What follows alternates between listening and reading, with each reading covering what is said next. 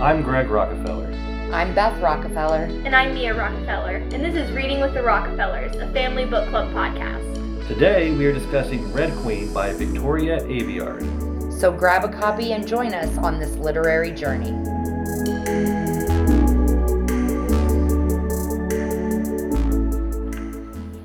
Mare Barrow's world is divided by blood, those with red and those with silver.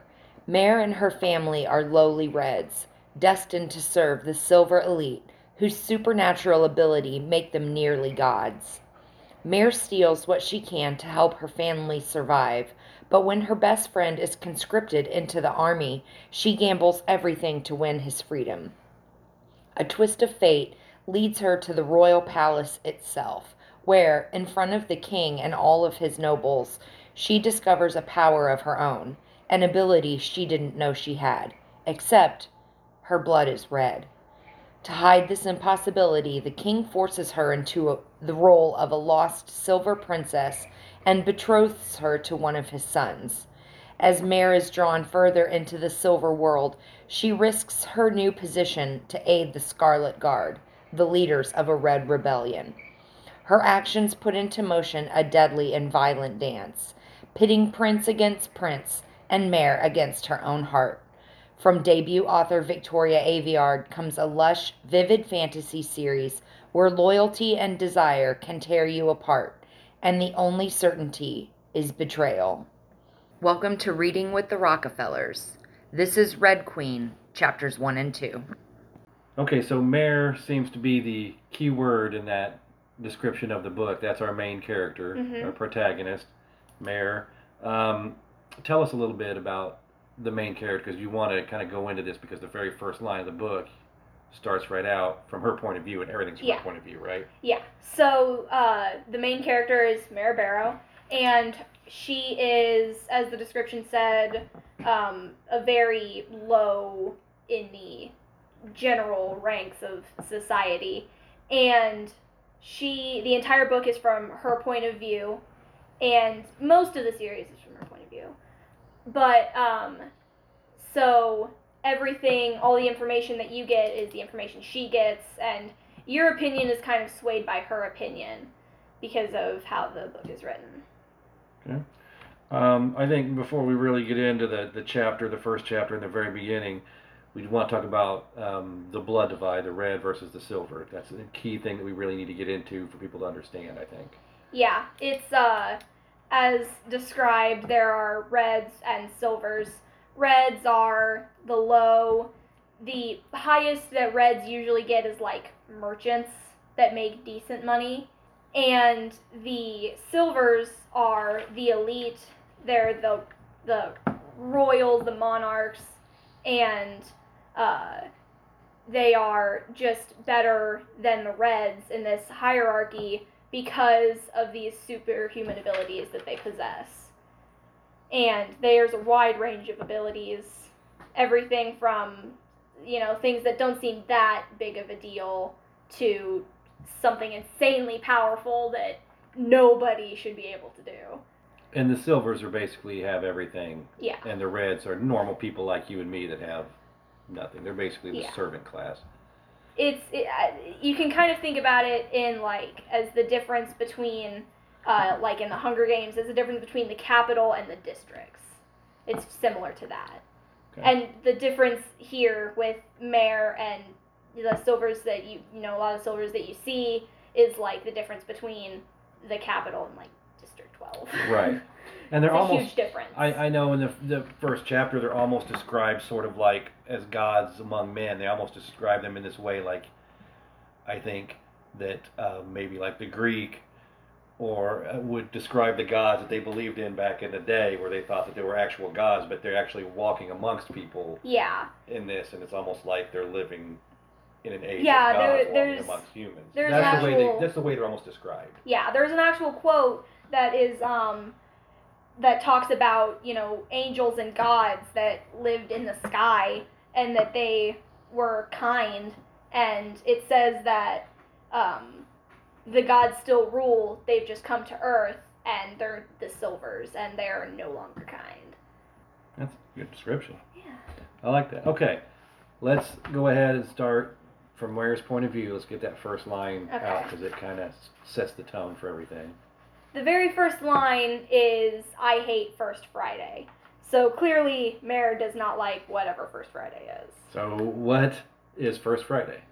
First Friday is a competition in an arena that Reds are all forced to watch between two Silvers, and they just show off their abilities, beat each other down for a little bit, and by the time someone gets injured, they stop the fight because no one is supposed to die.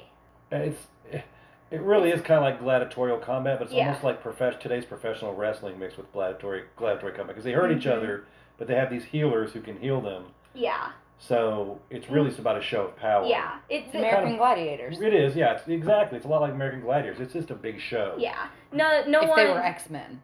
There's never like any permanent damage or anything, and no one really dies. Right. In these battles. For the most part.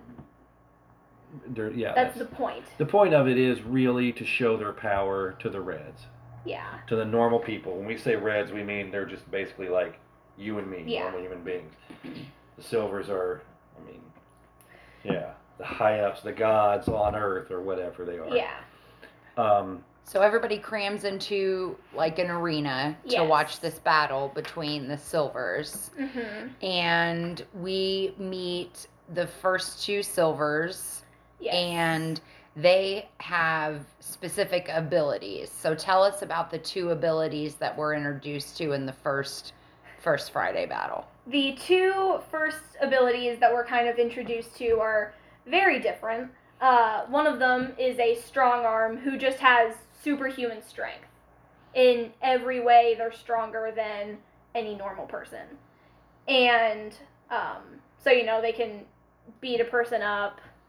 It goes a lot beyond that, but that's all it's really shown for in here. And the other is a whisper, which are very rare and dangerous and feared even amongst Silvers.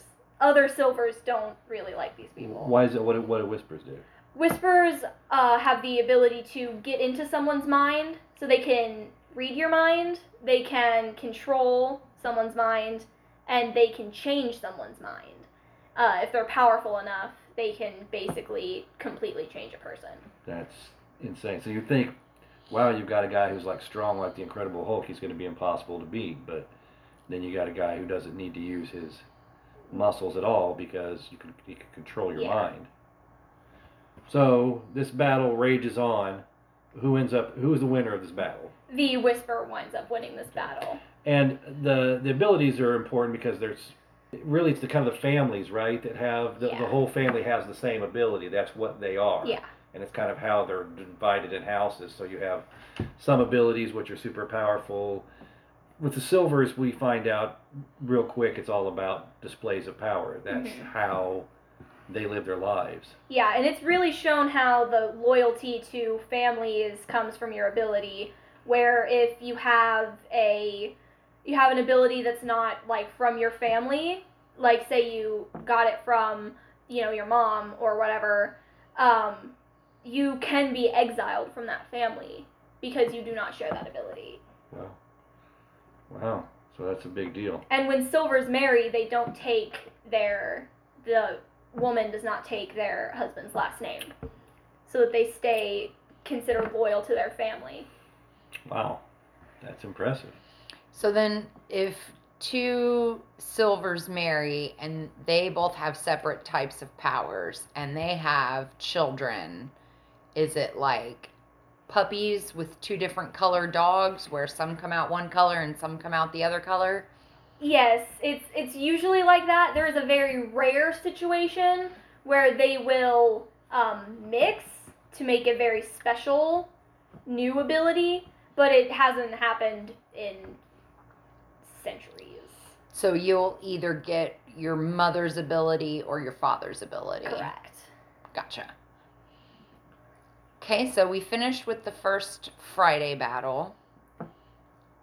And we...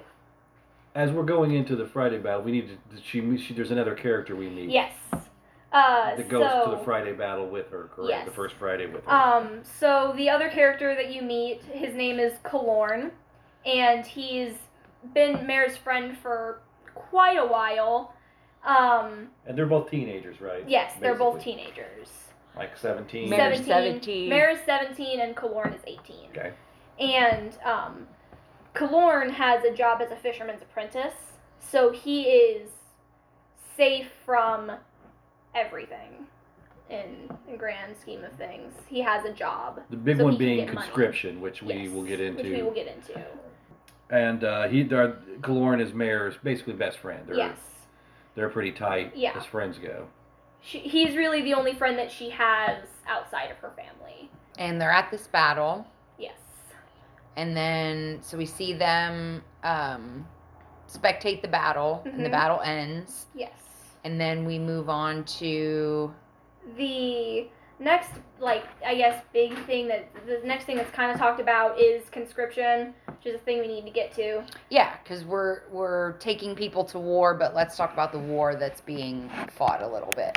So this war is a war between the country that Mare is in, and the country that her family lives in, and which is called Norda, and the country to the north, which is the Lakelands. The battle's been going on for a century, and no one even really remembers why it started. They just know that it's still going. And ultimately, it's really a battle between silvers.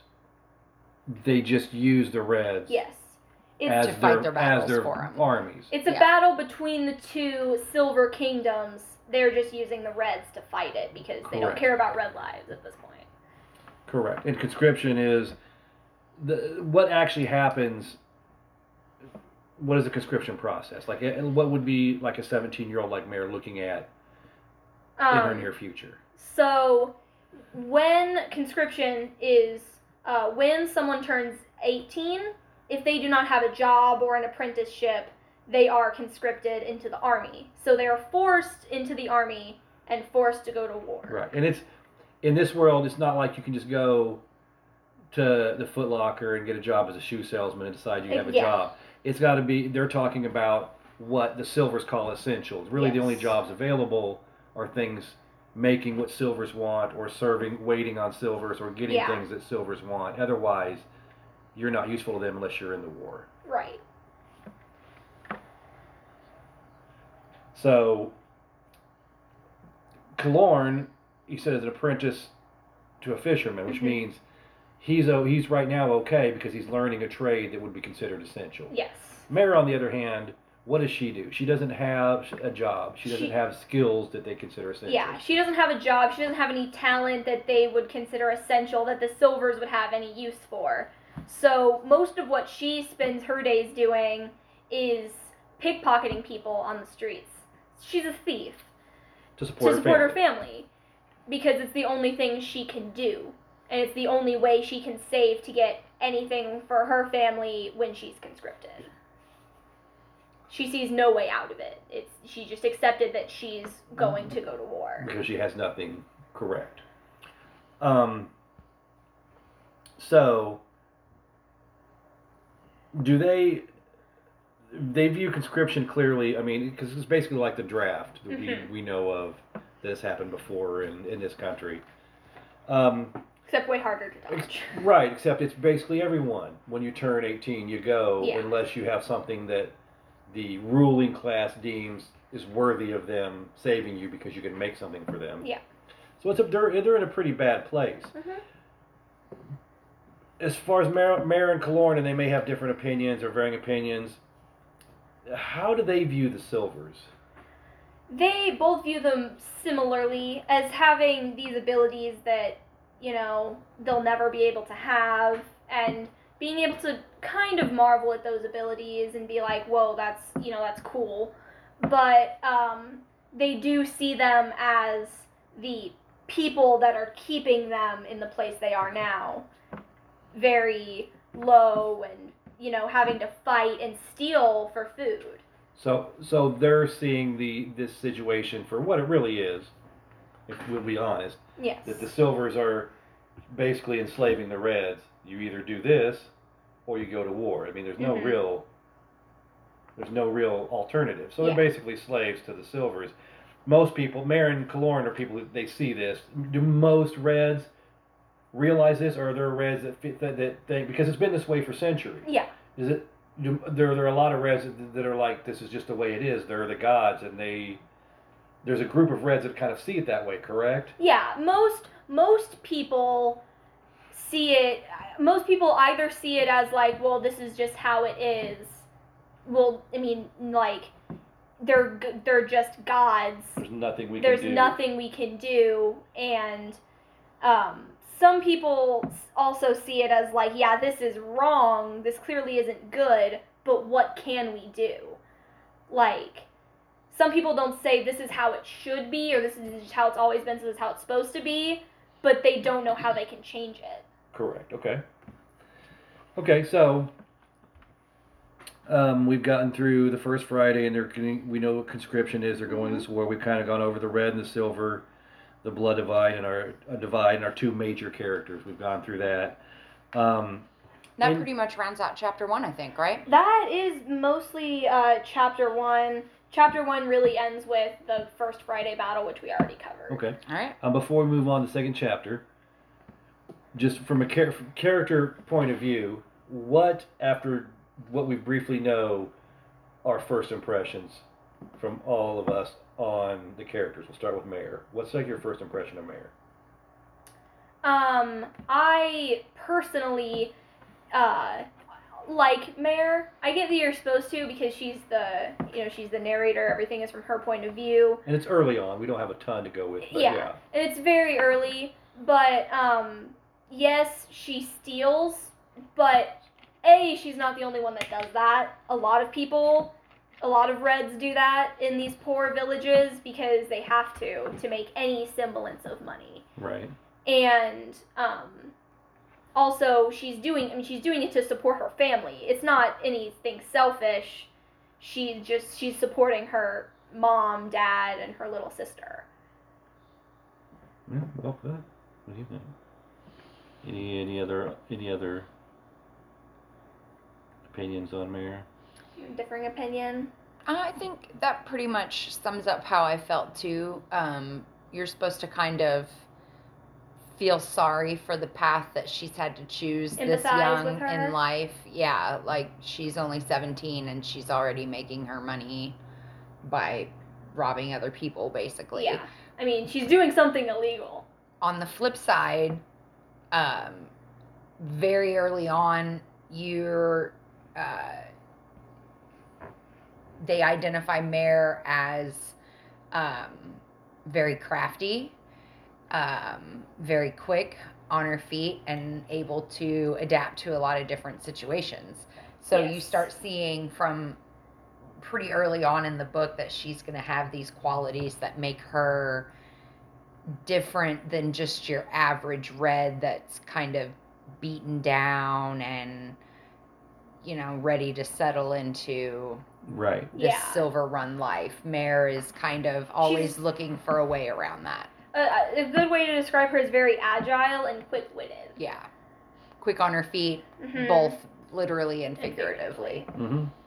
Yeah. And I think that that's a great description as far as her, because she sees the world, and we haven't got quite that past that in the first chapter yet, but she sees kind of Reds that have some kind of talent that the Silver see as essential as the ones who were smart, and she's got nothing to give anybody, when reality in this world she doesn't specifically, but with the attributes she has, she, like you said, she's very quick-witted. She's able to come up with things really quickly, you discover as the character moves on, and I think that makes her perfect and gives her the talent she needs for what's going to happen to her later in the book. And the author does a good job of kind of showing you the talents that she does have that she doesn't realize she has, that are going to make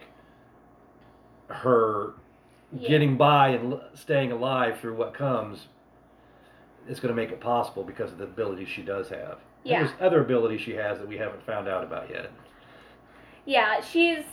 a lot of people wouldn't be able to make it through what she winds up going through. And right. It's just because of her... because of everything she can do, you know, her... She's much more mentally tough than she gives herself credit for. And then a lot of people give her credit for, because they just see a 17-year-old girl and don't think she can have that kind of, you know, and she doesn't think that she can have that kind of toughness and that mental ability to handle things like she does. Kilorn. Excuse me. Any first thoughts on Kilorn? Well, the first thought that I personally got of Kilorn was, this dude's a little bit of a jerk, like just a little bit. It's like the joking around kind of jerk. I got the immediate impression that he's kind of jerky towards her sometimes, but because, in a joking way.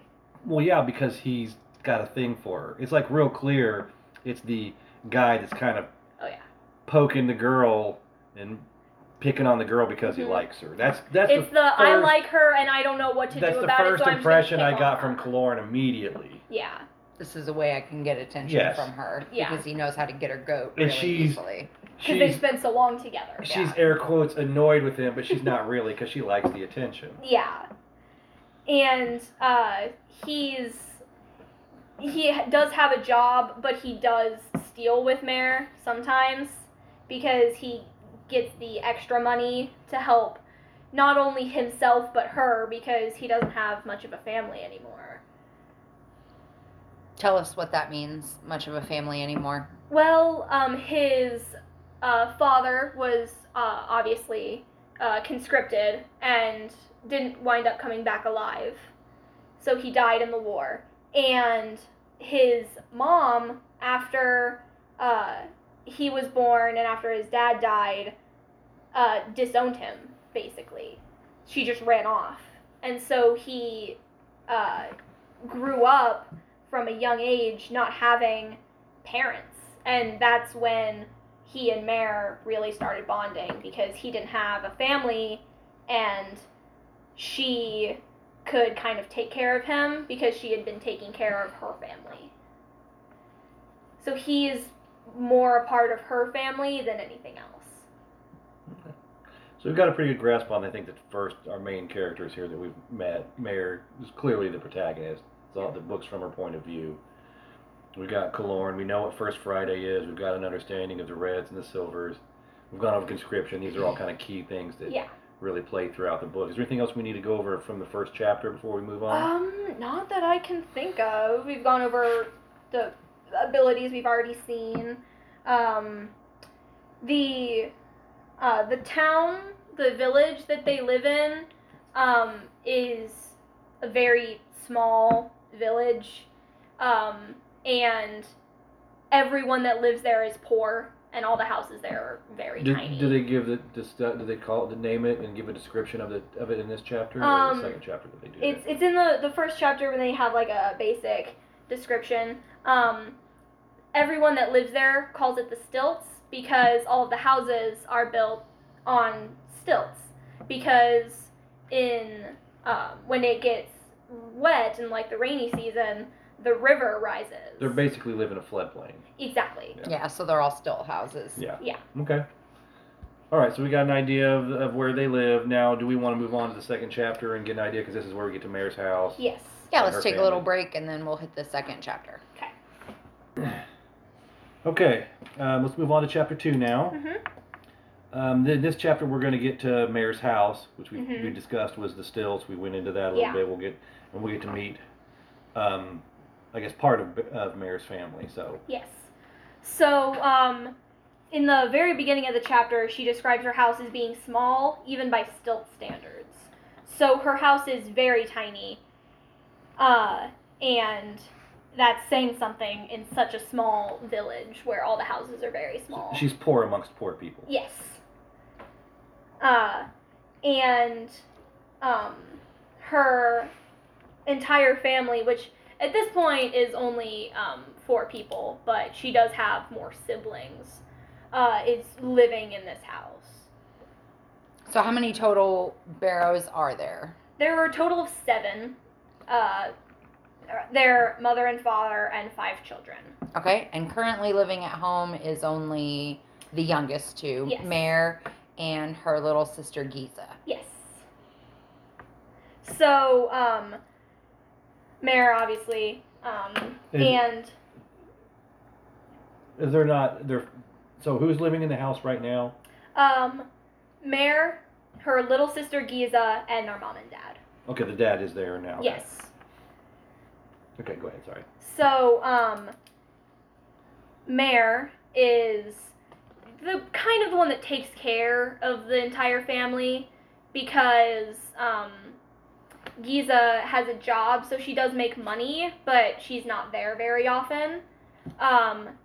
Their mom is, she's getting older, and it's harder for her to do things, and so she's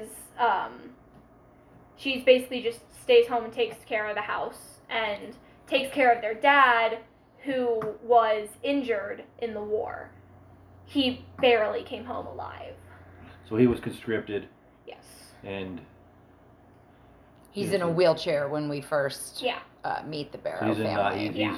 He's handicapped at this point, not really able to contribute, and we're... Yeah, he's missing a leg and a lung, so... Ooh.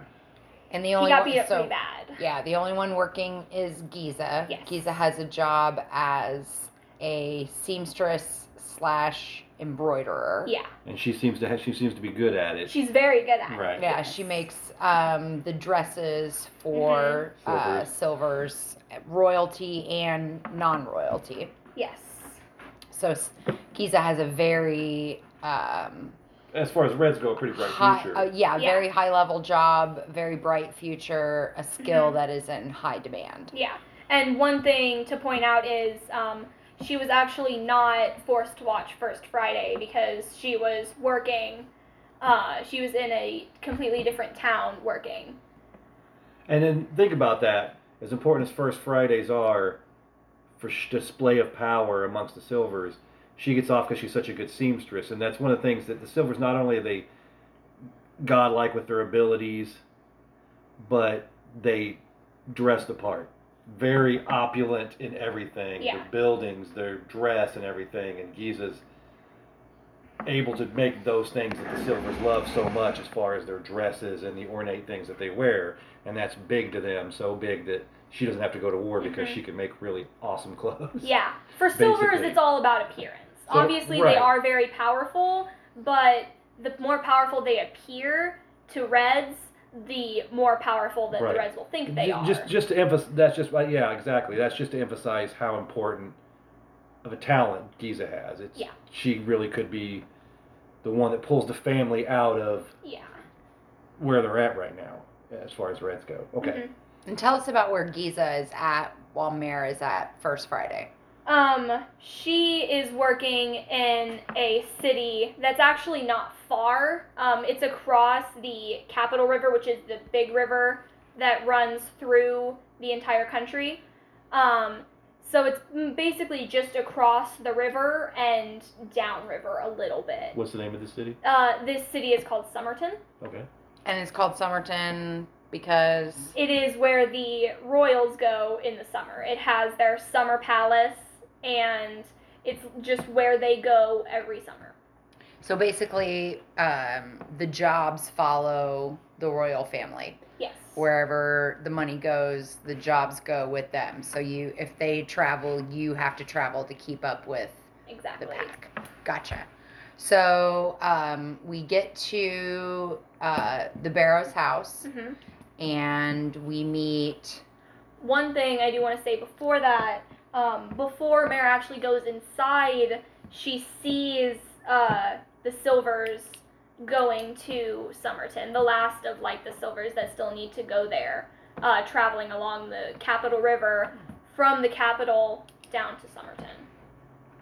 So we get kind of a little description of...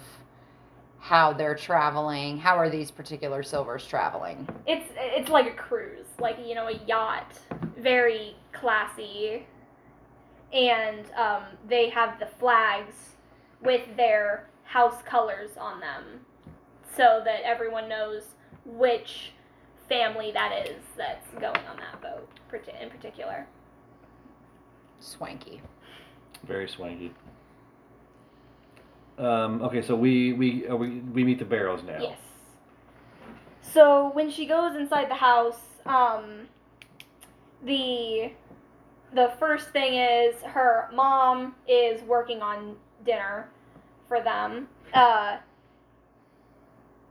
Gisa is embroidering, which she spends literally all of her time doing, because it's her job. And she makes killer money. She makes killer money doing it. And as always, their father is sitting in his wheelchair. As kind of a placeholder, how old is Gisa in relative to Mare? She is 14, almost 15 years old. Okay, so about 2.5 years younger. Gotcha. Yeah, all of the Barrow children are about 2.5 years apart. Okay, so we meet mom, dad, Gisa, mm-hmm. and Kilorn goes with Mare to the house? He does not. I don't remember what he was doing. He was going, I think he was actually going to work. Because he didn't have to because of First Friday, but he did after the feed ended. Ah, yeah, and he's got to go. So what happens when we meet the Barrows? There is a conversation about how their mom doesn't really, she appreciates what Mare does and appreciates that she's trying to provide for the family, but just wishes she could do it in a less illegal way, like Gisa. And she doesn't ever want to say that she just wishes Mare was more like Gisa, but that's exactly what she needs. And everyone knows it. Right, because Mare doesn't have a talent that the Silvers would consider essential, mm-hmm. and her mom almost holds that against her. Yeah.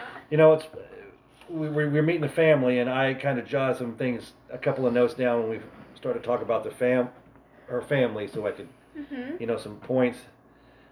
And I have a lot of notes about all the characters, but when I got to her mom, first of all, I wrote, not sure what her name is, and kind of a milquetoast. Like, there's not her name is Ruth, by the way. Ruth, that okay, helps. Good. But, yeah, Ruth Barrow. But to me, she's, it's not that she's not a defined character, it's not that there's not effort put into the character, I'm not saying that at all. But I feel like she's beaten down so much so that she's almost like robotic, and that she goes through life just because this is how life is supposed to be. Exactly. Does that make sense? Yeah. I mean, it specifically says that these fights about, what Mare does and how she gets everything she gets to provide for the family, like, fights about that are so common that they happen at least once a day. Yep. So, that's just, it's like, she's so used to getting berated by her mom about that kind of stuff. Yeah, life's pretty bleak in the stilts. Yeah, and her mom's just kind of, I don't know. She just is living the life she's been dealt. Right. Yeah. Disabled husband. Yeah. Sons at war. Right. Only one legal income. Legal in income the house. Source. The other income source they need, but she doesn't approve of it, but there's nothing she can do. They need the money. Yeah. Right. And she's not going to change who Mare is. Because no one can do that. Does her mom work? No. So, put up or shut up. But really, Mare's doing what she can do, what she's capable of doing. It's just, they're in a bad situation. I think you get an idea that it's a family that cares about each other, but they're in a bleak situation, but they're always all in a bleak situation, so mm-hmm. it's just life to them. Yeah. So they do a good job of kind of building that and letting you know where normal people stand mm-hmm. in this world. So, and then speaking of brothers at war, we get some information about one of Mare's brothers. Oh, yeah. So Mare has 3 older brothers. Do they go into them all 3 in this chapter? Yes, you hear like all three of their names, and so give us all three of their names, because again, I wrote the notes down for this. I was trying to crack my head. Like I said, I didn't remember her mom's name. And for her brothers, they're Shade. Everyone remembers Shade. People will know. We'll get to Shade, yeah. And her other two brothers are mentioned multiple times in the books, but I can't remember their names, so to me, they're just always Buford and Numb Nuts. That's what I literally wrote down. And all I wrote down as a description is they're big old boys, but not bright. Not really. That's not my discussion. Bright. I mean... I know their names are Bree and Tramie now, but that's my first impressions, because... They talk about him here, hither, and yonder. And then half the time I forget they exist. But so, what do we hear about the brothers or in this chapter? Yeah. So Bree is the oldest. He's like in his 20s, like early 20s, mid 20s, and he's, you know. He and Tramie are very similar, who's the middle brother. They're both very big. Like you said, they're large and they're strong, but they are not very smart. The younger three Barrows have always been the smarter ones. They got the brains in the family. A little more crafty. Yeah. Yeah. And so Shade is the only one that can really write. Very well. So he's the one sending all the letters to the family while he's at war. And you actually get one of his letters in this chapter. And they read it around the dinner table. Okay. Okay, you want to read it for us? So the opening of the letter, which is how he starts all of his letters, is, "Dear family, I'm alive, obviously." Bonus points for Shade. Shade always gets those bonus points.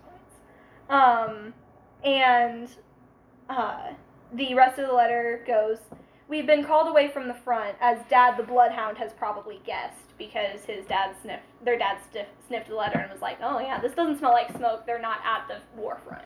Super sniffer. And, it's nice getting back to the main camps. "It's red as the dawn up here, you can barely see the silver officers.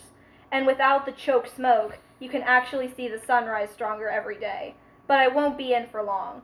Command plans to repurpose this unit for Lake Command, and we've been assigned to one of the new warships. I met a medic detached from her unit who said she knew Tramie and that he's fine.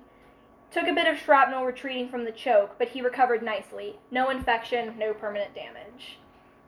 Still nothing about Bree, but I'm not worried. He's the best of us. And he's coming up on his 5-year leave.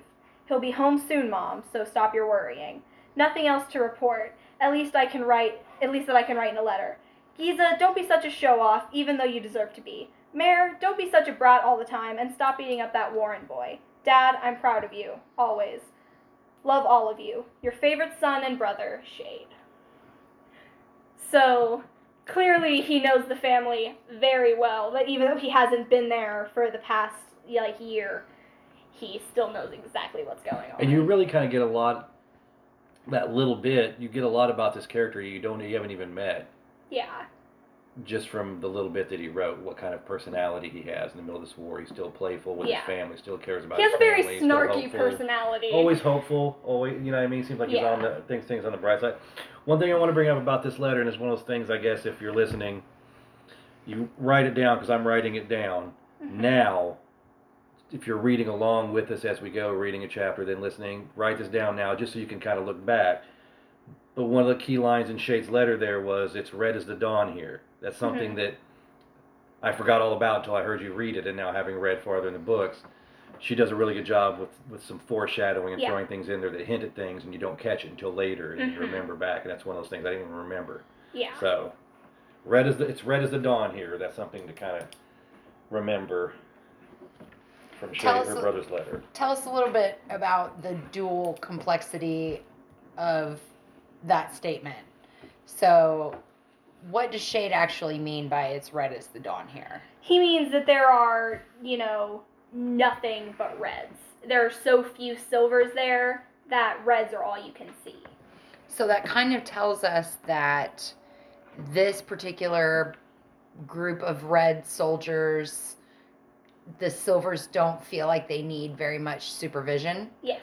They're allowing them to move in massive numbers without a lot of Silvers there giving them direction. They don't see them as someone they need to keep an eye on. Right. And that may be a big blind spot that comes back to bite them a little bit. So, some more foreshadowing.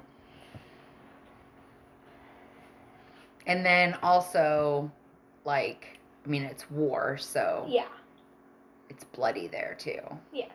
But they're not actually in combat at the point where he's writing the letter. They've retreated from the front lines. Mm-hmm. Another thing that we learn from the letter is that Bree is coming up on his 5-year leave from conscription, so that's going to put him at almost 23. Yeah. As the oldest, so that kind of gives us an anchor point for ages when this starts. Bree is the oldest, he's 23. Gisa is the youngest, and she is almost 15. Tell us a little bit about, you said he's coming up with a 5-year leave, which means he'll get to take a leave. Mm-hmm. But it's not, he gets to come home for good, right? Yes. It's, I don't know how long it is, but it's like a week, it's like a week-long leave or something like that. Kind of catch up with the family. And then you go right back. So it's not like it's a leave as in they're going to be gone for like months or years and then they go back. No, it's like you get to go see your family for a week, then you ship right back. Yeah. And after 5 years. And I think that's like every 5 years or something like that. But until you either get too old to be in the army, die, or get injured. It's normal life to them, so they don't point out how, they only get a 1 week leave after 5 years. They just mention it as normal because this is what they're used to. But it hits you as the reader like, geez, these people are oppressed. He's going off to war for 5 years to get 1 week to go see his family. And they've just accepted this. Yeah, that's just the way life is. This is just the way their life is. So, and then... we get through Shade's letter. Another event that happens in this chapter? Because these books, I noticed, she really likes, the author likes to give you something at the end of each chapter to hook you into reading the next chapter. Yeah. Nothing just ends. All of the chapters end with a kind of cliffhanger. Almost a mini cliffhanger or something that's just like new revelation. You know? Right. Yeah. So what happens in this chapter? So in this chapter, I'll kind of set this up. During dinner, like right after they're all basically finished with dinner, the lights go out, and they assume it's just like, you know, ran out of electricity rations or the box is broken, something like that. This is natural. Their lights go out all the time, and so they were going to go fix it, but everyone is tired, so they're all just like, nah, I'm gonna go to bed.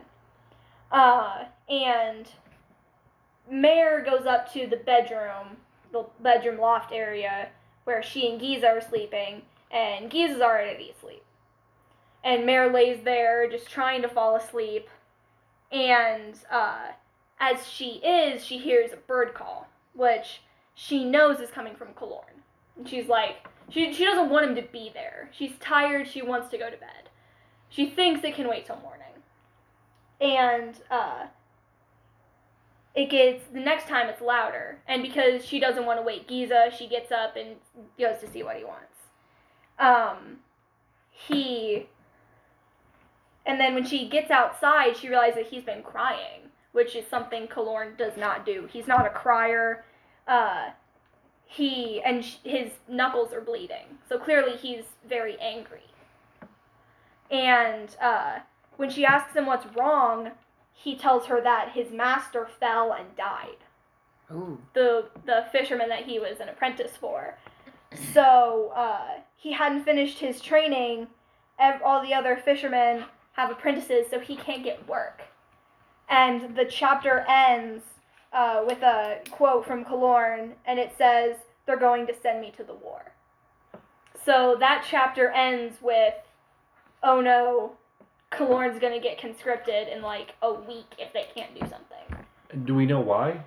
Because his Master, the fisherman he was apprenticing under, fell and died. That's right. Yeah. So that's leaving us with a little cliffhanger already. Kilorn is, as we see him in the first two chapters, kind of relaxed almost about everything because he's safe. Yeah. And then just it like that. It takes one thing. It's not even his fault. His, you know, the person that's teaching him how to fish, the person that he's working under as an apprentice dies, and that means he's going to the war. And it's... Mm-hmm. It's nothing he can control. Right. So, this is going to be the first time I think we see Mare's actual talents kind of come into play, because it's always been she thinks she's going to go and there's no way to get around it. But now this is someone that she really cares about. Yeah. Who wasn't going to go, and now he's going to go. Mm-hmm. And the first two, I know that later on we get kind of to see this, but do we see really any in the first two chapters of Mare's kind of mother, almost like mother, she's almost like mothering towards Kilorn, even though they're friends. She's really like... A little bit. Feels like she has to take care of him. Yeah, when you first meet him, they're very, it's a kind of, it's like a really good friend or almost a brother-sister type relationship that you see. But even though Kilorn is older, Mare is almost like the older sister. Right. Very protective, even though she shouldn't be, because she's actually about 6 months younger. So we've got the setup after, at this point, for what's moving forward. Everything's changed a little bit. We kind of get dropped in, find out about the Silvers, you know, understand what conscription is, about the war. Mm-hmm. We meet Mare's family. And then the first real big kind of punch to the gut we're running into is going to be conflict for the protagonist is her best friend is now has a week before he's going to get shipped off. Mm-hmm. So this is where things kind of veer off and start to move forward in the book. But I think this is a good point to stop for right now. We've got the first two chapters, and then next time we can get into the third chapter, I think, and you've got an idea of who the characters are, and we're going to really see some things start to kind of take off and the storyline start to twist a little bit. Yeah. A lot is going to happen in chapter 3. Chapters 3 and 4 are very big.